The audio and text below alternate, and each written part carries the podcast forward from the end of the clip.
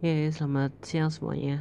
Ini pertama kalinya aku mengudara di Anchor ini. Hari ini kita akan membahas tentang masalah kematian. Tidak bisa kita pungkiri bahwa semua manusia, baik kaya atau miskin, punya kedudukan atau tidak, beragama atau tidak, maka kematian pasti akan menimpa dirinya.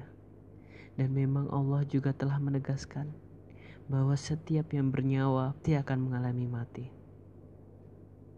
Bagi orang-orang kafir, mengenai kematian suatu hal yang sangat ditakuti. Tetapi ketahuilah bahwa ketetapan Allah akan berlaku pada setiap makhluknya.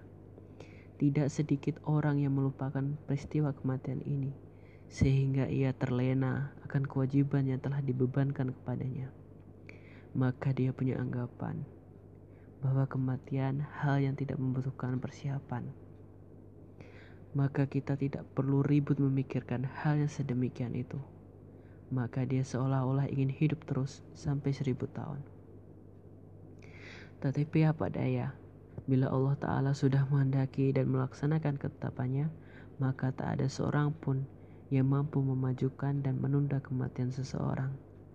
Tetapi sering kita jumpai bahwa umumnya manusia enggan meninggalkan dunia, padahal manusia pertama hidup tidak di alam dunia, tetapi hidup di alam rahim, kemudian baru di alam dunia, setelah itu di alam kubur, dan yang terakhir ada alam akhirat yang kekal. Untuk jelasnya, marilah kita bahas satu persatu keempat alam tersebut.